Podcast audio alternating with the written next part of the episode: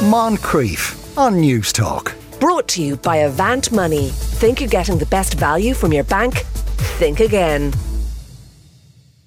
One and a half trillion euros. That's how much the Polish government feels that Germany should pay in reparations for the actions it took during World War II. To tell us more about that, we're joined by the Polish ambassador to Ireland, Anna Heims- Heims- so Heimska. Anna, good afternoon to you. Good afternoon, Sean. Thank you for having me. Uh, let me use this opportunity to send my best wishes uh, for the new year. Happy New Year to you, to the team, and to our listeners. Okay, well, thank you very much for that. So, could you begin by explaining why there is such a push by Poland now to look for reparations from Germany? Mm-hmm.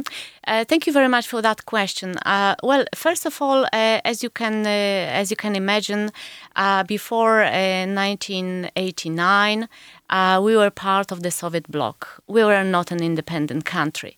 We couldn't take decisions on our own. Uh, that's why we, of course, uh, couldn't raise this issue of uh, reparations. Uh, then, after the transformation, uh, Poland was focused very much on uh, its EU, NATO aspirations, and you know, coming back to the kind of family of democratic nations. so. Our diplomacy was focused on that. but now, as we can see, um, some countries um, decided to uh, pay compensations, including uh, Germany, even if Germany does not uh, call compensations uh, for Namibia. Um, for atrocities that happened uh, uh, in the beginning of last century, we decided to um, ask for compensations because we think we have legitimate right to, to, to get them. And additionally, we are the only country that didn't get any compensations. Yeah, and, and so you did, as I understand, you did kind of compile a rather large dossier outlining this. When, was that compiled and when was it presented to, to Germany?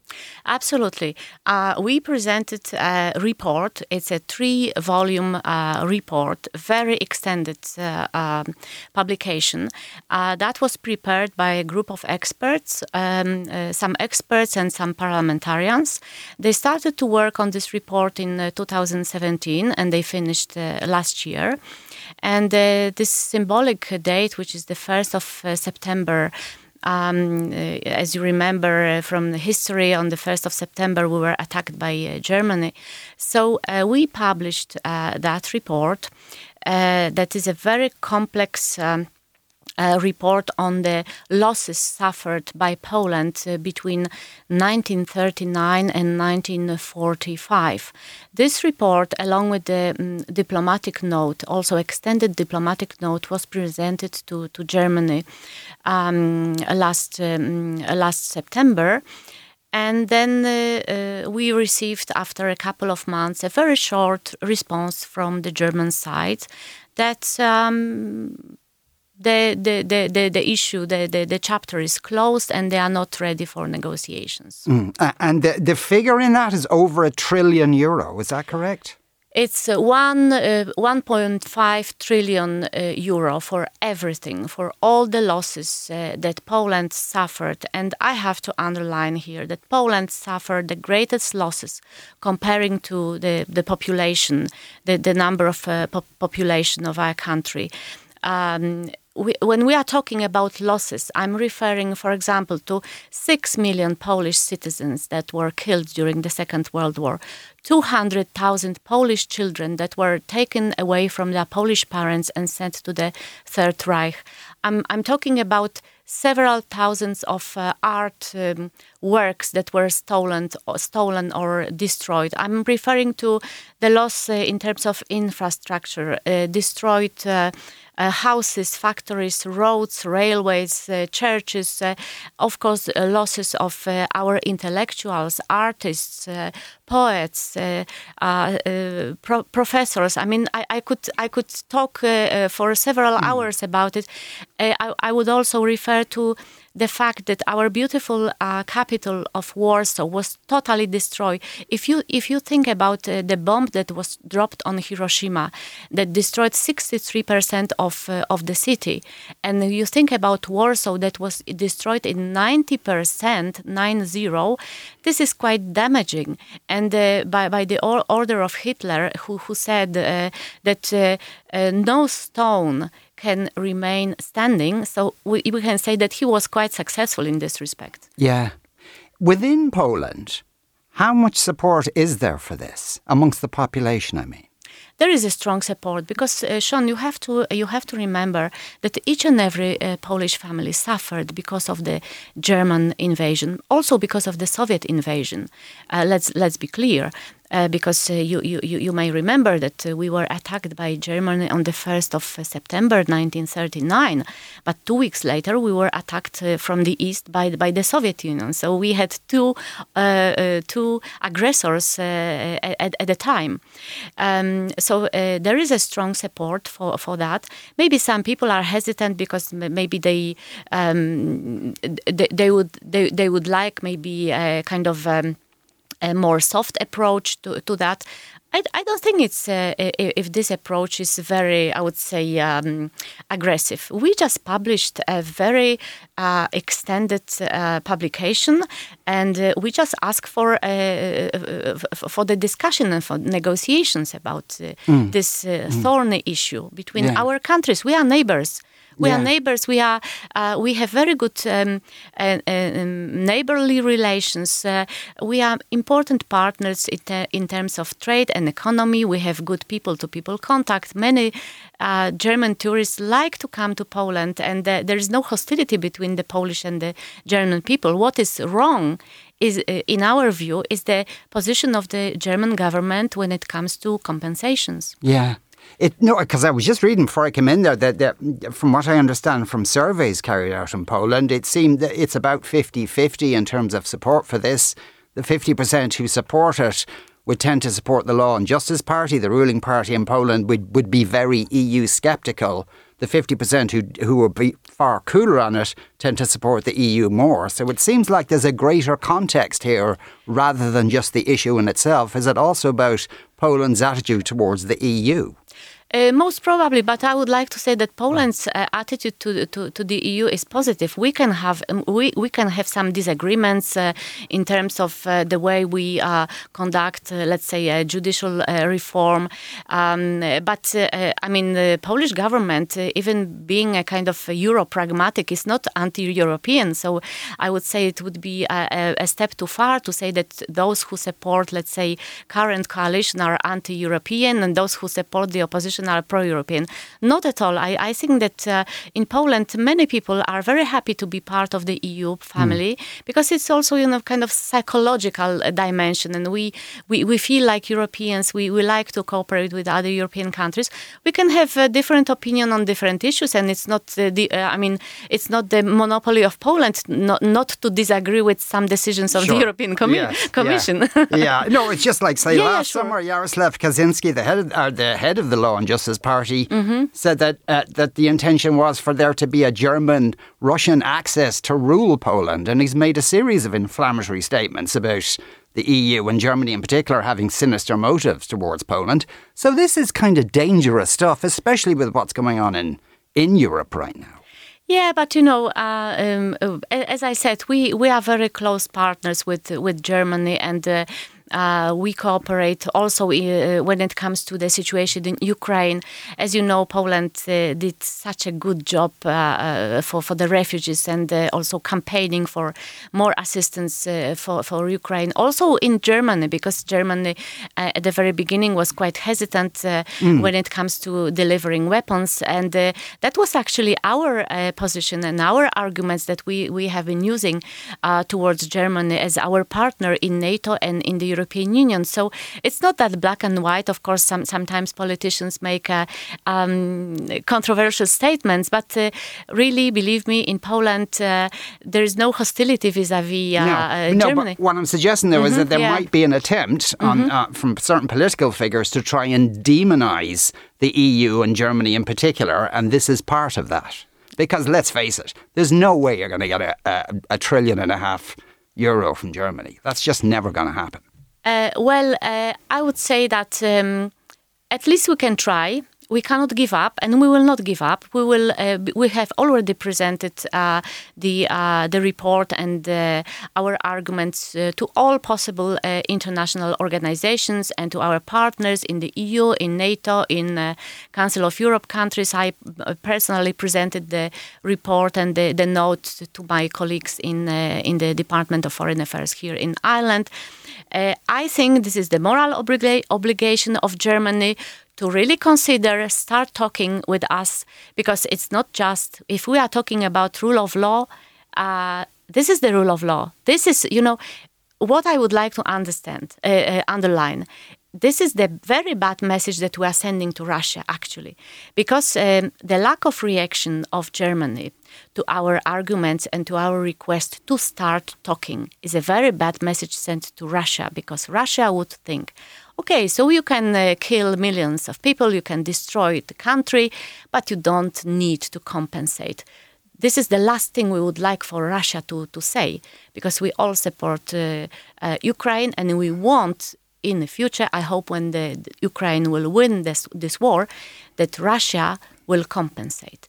And this is very interlinked with our situation. Mm. So I think it's a very universal dimension of this uh, Polish-German uh, aspect of yeah. cooperation. And on the subject of, of the war in Ukraine, Poland's very much on the front line of that. It is. How many refugees have you taken in at this mm-hmm. stage, and, and are you having difficulties looking after them all? Uh, uh well, first of all, uh, over 8 million people crossed the Polish-Ukrainian border since the beginning of war. Um, I suppose that we would have like 3 million Ukrainians uh, in Poland. Uh, we used to have uh, like over 1 million Ukrainians before the war. They just decided to come to Poland to work, to study, and uh, they were very, very well assimilated. And uh, uh, we were very happy having them in Poland. then, of course, many men left Poland to fight. Mm but uh, as a consequence, uh, we received many, many women and uh, children and elderly people.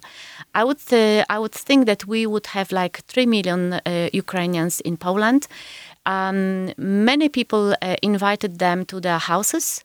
So we do not have uh, such a problem like here in Ireland that they have to stay in a kind of uh, refugee camps. They are mostly at Polish families or uh, in uh, special uh, centers. Mm, what is really important that like 70 or 60 percent of those refugees they they found a job in Poland. So this is very encouraging for them. I, I guess that of course they, they, they, they want to stay in Poland because it's kind of a cultural proximity and it's a very similar language, not the same but similar. Mm. And they are also close to home. So one day they, they, they really hope they they can go back back home and it, it, it is closer to to go back from Poland than from Ireland, for example. Yeah, is it a very nervous place around the uh, the, the, the, the Polish border that borders on that area now. It must be. I think so. It must be. And uh, you may recall this incident when uh, mm. some part of the rocket uh, killed uh, two, two, two people in Poland. It was a very tragic incident, and people are re really, uh, uh, really terrified by that. And I suppose that those who live very close to the Ukrainian, but also Belarus, Belarusian uh, uh border, are very much uh, concerned. But of course, our government, our local government, we, we do what we, we can do to, you know, uh, to support those people and uh, also to cooperate within the framework of, of NATO. Mm, now you heard about the decision that. Um, patriots will be sent to Ukraine according to our wish. Actually, yeah. some people said that oh, there is no point of asking Germany for, for that. missiles now, obviously. Yeah, exactly. Of course, of course. I'm sure everyone is a patriot course, in yes, so uh, finally, we will have those Patriot missiles in in Ukraine, and this is uh, again. Um, uh, thanks to the Polish government that insisted uh, on, on, on that. And uh, as you know, we are third country in the world uh, in terms of delivering um, weapons to, to Ukraine. We are very proud of that. And uh, so it's not only the weapons, that is also our support for, for, for the refugees mm. and uh, for Ukraine, Ukraine in general. As a diplomat, though, can you see a, uh, an eventual diplomatic way out of this? Very hard to imagine now because, you know, um, as a diplomat and as a private person, I just cannot imagine that uh, uh, Ukraine would say, okay, let's start talking and uh, we can give up Donbass, we can give up Crimea. No way. I mean, you can imagine in Ireland if somebody you, told you, let's uh, let's give up with County Kerry and let's start talking because this is what Russia is suggesting. They can start talking, but of course they, they would need some uh, uh, uh guarantees and uh, no, no way of do, of doing that because if you do that, you you send an, another bad signal to Russia that uh, this really I'm sorry to say, but this terrorist country can do anything they want to do with other countries as well. Mm. Finally, I must say this was an issue I suppose a couple of years years ago, but for uh, for people listening, uh, gay people listening, members of mm-hmm. the LGBTI yes. community, is Poland a welcoming place? Of course it of is. Community? Of course, I, I, I, I had so many interviews on that. You know, uh, that was this uh, very um, unfortunate uh, kind of uh, action of one of the activists who did not agree with the decision of local uh, governments uh, who uh, kind of adopted um, uh, declarations that referred to traditional model of family. Some of those um, um, local councillors just as they adopted this uh, uh, definition of uh, support for traditional model of family, which means family composed of a mother and father, man and woman. This is written in the Polish constitution. Some of the local uh, authorities they went further and they said uh, we are against LGBTI um, ideology. ideology. Yes, yeah. and um, uh, our uh, some of our uh, courts regarded this as a discrim- discriminatory act and asked them to to just mm, kind of make this invalid. Mm. Um, but uh, this activist, he was traveling all over Poland and taking pictures in front of the plates uh, with the name of those, uh, you know, um, villages or little towns with another plate plate is it called plate? Mm, yeah, yeah. plate uh, um, where it was written LGBTI free free zone. That was so unfair so unfair because this well, who put up those plates? It, it, it was it was a, a LGBT activist in Poland that was very unfair. The, oh, the was, LGBT activist that put up the place. Yes, yes, yes. That that's what he did. He t- he took pictures and he sent it to, to, to the world. So people who didn't know didn't know the context, uh, they they said, "Oh, so there are L- LGBT free zones in Poland." They are not they are not. And uh, believe me i mean if you if you look at the uh, polish political or i don't know cultural life you have so many gay people and they are not persecuted. They are part of the polish society. Um, uh, the, the, fact that we have the provision uh, in the polish constitution that says the family is composed of a man and a woman this is the decision of the polish society. One day if uh, uh, polish society elects politicians who are more liberal uh, they will have a legitimate right to change the constitution. For the moment, there is not the case. Ambassador uh, Anna Sochańska, thank you very much for coming in. Thank us. you very much, Sean. Sean, thank you. Moncrieff. Brought to you by Avant Money. Think you're getting the best value from your bank? Think again. Weekdays at 2 p.m. on Newstalk.